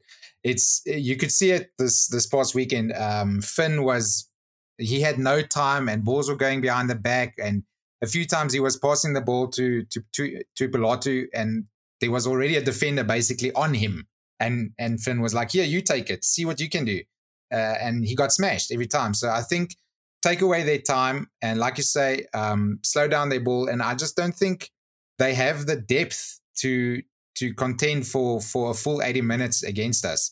They, I, I'm almost certain by 60 minutes, their scrum will start folding. We can march up the field on the back of penalties, and our line out is just too strong for them. If if we can um, keep our discipline to keep them out of our 22, and so that they, they can't do a strike move, and then just make sure we we grind them down, as you say, take them to the trenches and make those forwards just feel the pain. Uh, we should be able to get past them. I, I haven't feared a a Scotland pack yet. I've respected it.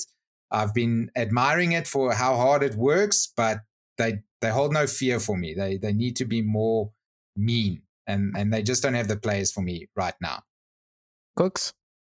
Yeah, I think it's it's similar what like what Riaan said. I think with Ireland is dominate them by set piece because I, I mean Ireland in Scotland. I think Scotland with the Boks they'll, they'll even be even more helter skelter. They'll even be more that sort of kamikaze rugby they've been playing in the Six Nations, and then and they'll look to speed the game up even more when they play the Springboks and and look and I think and and, and Scotland is such a big momentum team.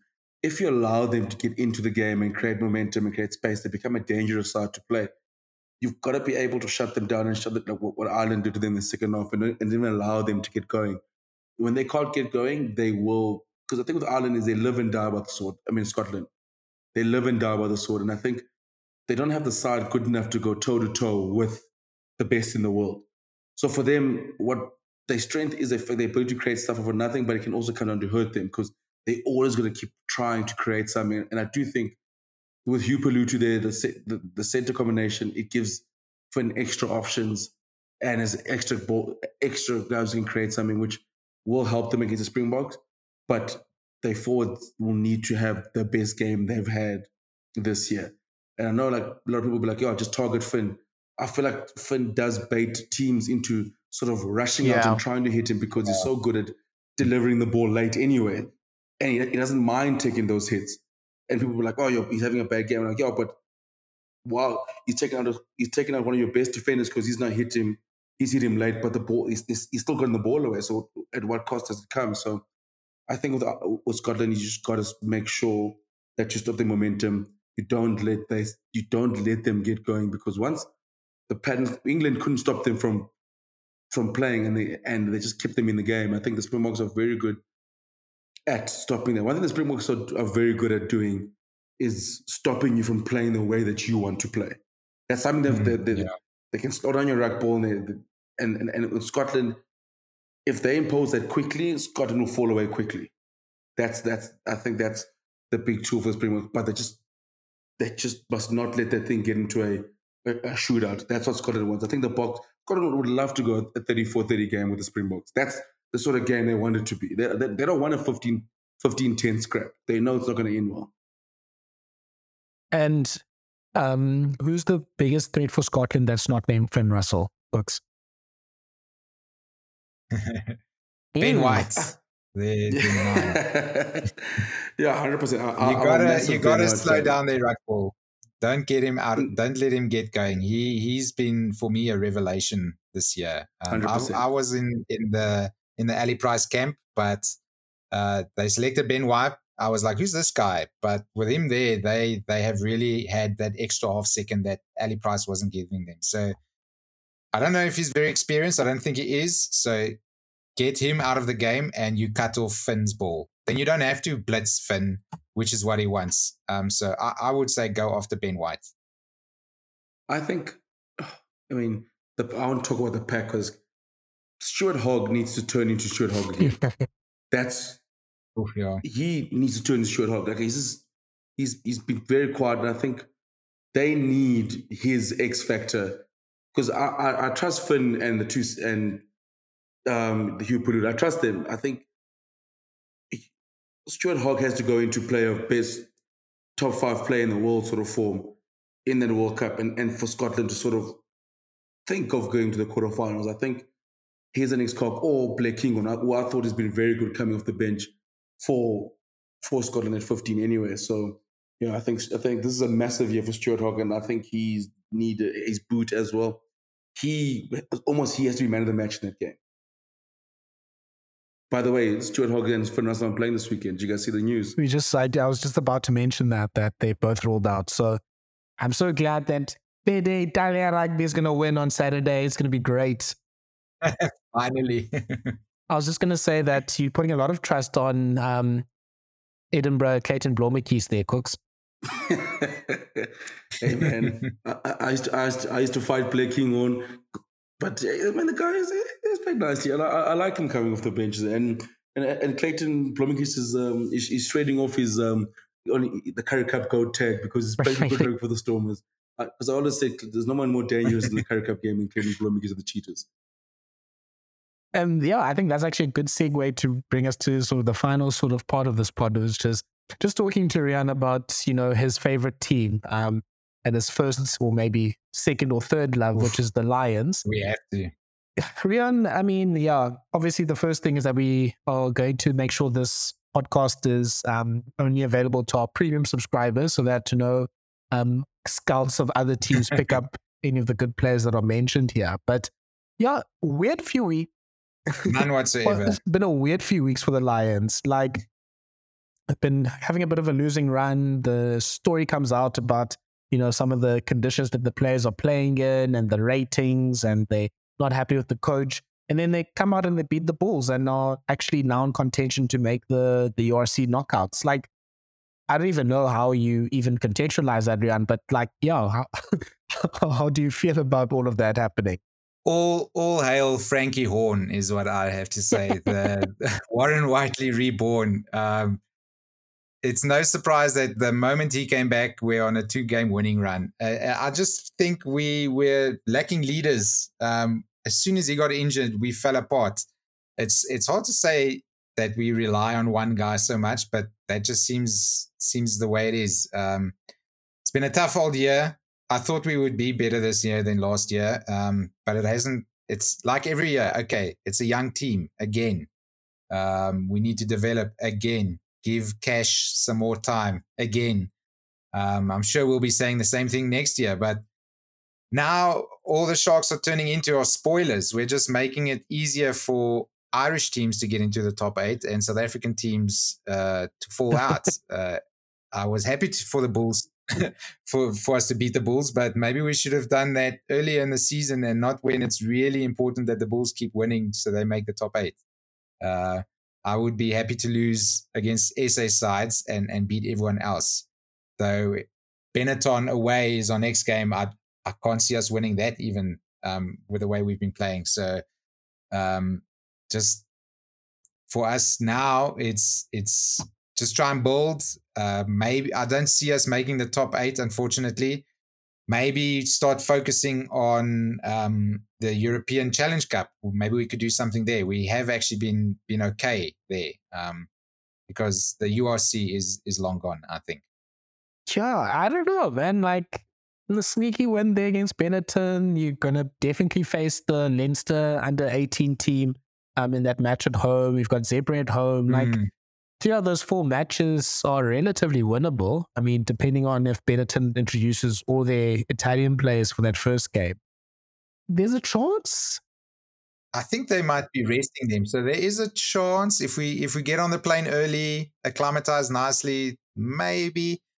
But uh, uh, it's a long shot at this stage. I think we we maybe if they they play a couple games in the Currie Cup with a full strength team just to warm up before we go that way. I think there's a chance and if Franke is there, as long as he's there, that man is is guiding light for the rest of the team. He keeps their heads calm, and and he supports. Uh, uh, he's a beautiful link player between the the forwards and the backs. I think you're right about that Franke Horn um, point, especially just with that uh, loose churn, just giving it a lot more balance because I think it gives Chutuka a bit more of a opportunity to just be that you know just physical monster that he is. Like in the ruts and like carrying the ball and making those big yeah. tackles.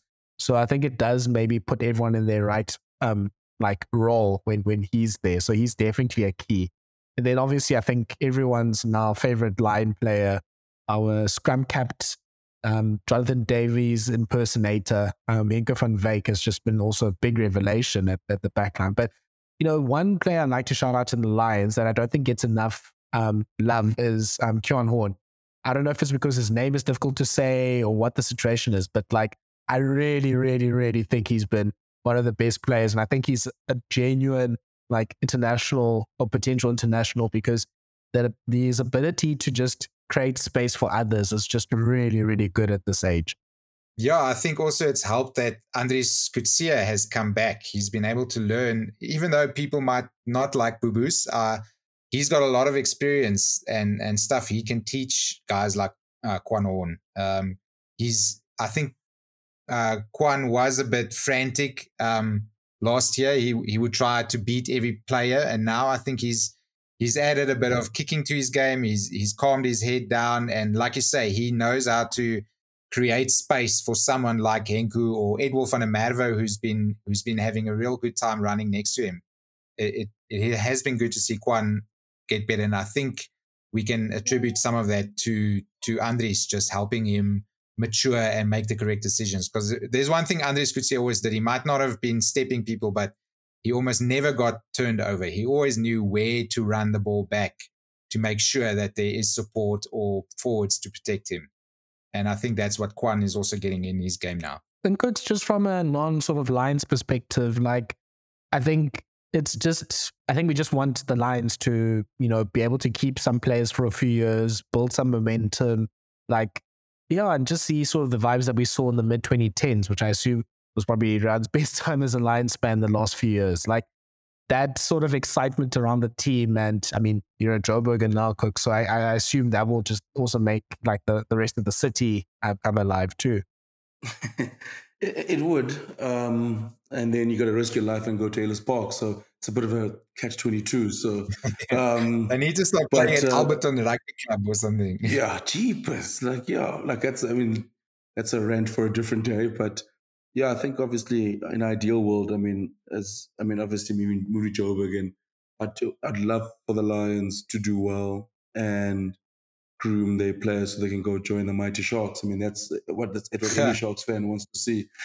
but I think for the African rugby to have four, to have the Lions also competing, because I, I, I'm genuinely selfish in saying that I want all four of our sides to be in Europe and playing the Champions Cup and dominating the URC. That's that's what I want it to be. Um, and I think the Lions, they, the way they they they building now, and you saw good they, they sort of the season, the middle patches there. I think they sort of dip and now they're sort of being formed again. I really do want the Lions to do well again, and and, and I think they do have the players, the Franke Horns, the Quinn Horns, and you know there are players there that can make the city come alive again. Because I remember the, the Lions had them in those three rugby finals. They, they were arguably one of the best sides in the competition to watch. And it was genuinely good to watch them play. And I, and I want the Lions to reach those heights again. So, yeah, so less of them eating hot dogs on tour. and let's, um, yeah. let's, let's, let's, let's sort them out so, so, as, as an African fan base. Because, yeah, so, so, so, so as Africans, we can dominate. I mean, like, I, I genuinely think we can do what the New Zealand sides did in Super Rugby back then with the URC, with the depth that we have and the quality that we have. And and I, gen, I, I do feel like SA Rugby has to intervene as well and be like, there's certain guys who on, like if you look at the Stormers, for example, they've got like a Kate Volater, a Mani Lepoc, uh, Jean-Luc du Plessis, a Session Gombazulu, there's like four flowers who aren't getting a game, or there's some players out there's a lock jam in certain positions. Send some of them to the, the Lions. Maybe loan out a Bruce Sherwood to go play 12 for the Lions and get some some some URC games and things like that. Where, like in New Zealand, that would, that would happen like now instead of having guys just not playing. So, but yeah, I'm keen to see. And also, the Lions have signed very, very good youngsters for next year. Some very promising guys who was good last year. So the, the structures at the bottom look good, and I hope that we can translate to success for the senior side. And that's the most good things you hear me say with the Lions for the rest of the year. Just stop embarrassing us. That's what I would love. Just stop embarrassing me with hot dog stories and playing in your training kit, having the numbers ironed on just before the game. If those things can stop, it's already a win. I, I see that. I mean, Riaan, I'm from PE. I mean, I, I, I, I, thought the Southern Kings were, were done. I never knew they followed me to Joburg. I mean, like some of the stories you've heard, I was like, what's going on there? It's a little tribute. It's just a tribute to to, to the guys we, we, left behind. Yeah, um, I think it's, yeah, I hope really that things turn around and that, yeah, we, we hear less of those sort of stories because, yeah, that's definitely not how any professional team should be conducting themselves. Yeah, and Riaan, I hope yeah those those days from 2015, 2016 come back again, and yeah, minus uh, Kwagga Smith red card, you could be yeah, you could have been sort of champions of the South. Uh, digging up some so so lots of therapy sessions after that game, poor Kwagga. But I've I've told myself I'll take that red card if it means we win the World Cup a few years later. So that's how I've dealt with it, and uh, that's how I'll always always deal with it. Uh, Razor Robertson, man, that man came in at the wrong time. Now he's going to come in for the All Blacks as well and ruin everyone's time. Yeah, look, I think as the last thing, Kooks, having a coach break dance on your field, like it has to be on site from there. Like I think a Lions player should have just come and just like stiff armed him or something like that. You can't have someone just going and doing their sort of breakdance routine after they win on your field. I don't know what's worse, Thala, that Scott Robertson breakdancing or Jaco van der Westhuizen sitting on the poles at Kings Park. So I, don't, I don't know what's worse. Uh, I still don't know what's worse. The, the Robertson breakdance is enough reason to knock down Ellis Park, salt the earth, put a fence around it, not even a parking lot, and build a stadium somewhere else. No, 100%. It's tainted. That, since then, it's been downhill. It's cursed. and 100%. And 100%. And, um, no, so hopefully Razor, if Razor, if I see Razor breakdancing Ellis Park after they beat the Springboks to win the rugby championship, um, may that be my may, maybe my last day working with Supersport. Going back to the Eastern Cape is enough of this. Yeah. I may go teach kids again. It'd be much better there. But yes, I think that has been an amazing um, interview with um, with Riaan. Thank you so much for joining us on this podcast. And yeah, I think maybe no, just giving you a few seconds just to pump add your your your show and and and where people can follow you on Twitter and on YouTube. Where where what must they search to to get um, your great Oof, content? What is my Twitter handle? I don't know. Um, um, that's probably where I'm most active now is is Twitter. Even though I don't know my handle, Ringo twenty six. Ringo is my nickname from school, so Ringo at Ringo twenty six is is my handle and uh, and on on YouTube it's just Riaan Louw. Um, I don't know why I didn't pick some name like uh, Rugby Bits or something. Just search for my name there, and every Tuesday I sit late and and upload a video at one in the morning. So um, just a fun little rugby update every every week, just to catch people up on what's happening on the weekend, and hopefully make people laugh. That's that's goal number one. Yes, and you definitely achieve that every week. And that is the does it for a bumper edition of the Rugby Bits podcast. Thank you so much for listening and for supporting our show. Please subscribe to the show. Please like us, drop the ratings, make sure that we climb up in those um, rugby um, those those rugby charts all over the world. We are coming for you, Austria and Vietnam and Poland and all these big rugby hotbeds that we are apparently popular in. And yeah, we will definitely see you again during the course of the week for another edition of the Rugby Bits podcast.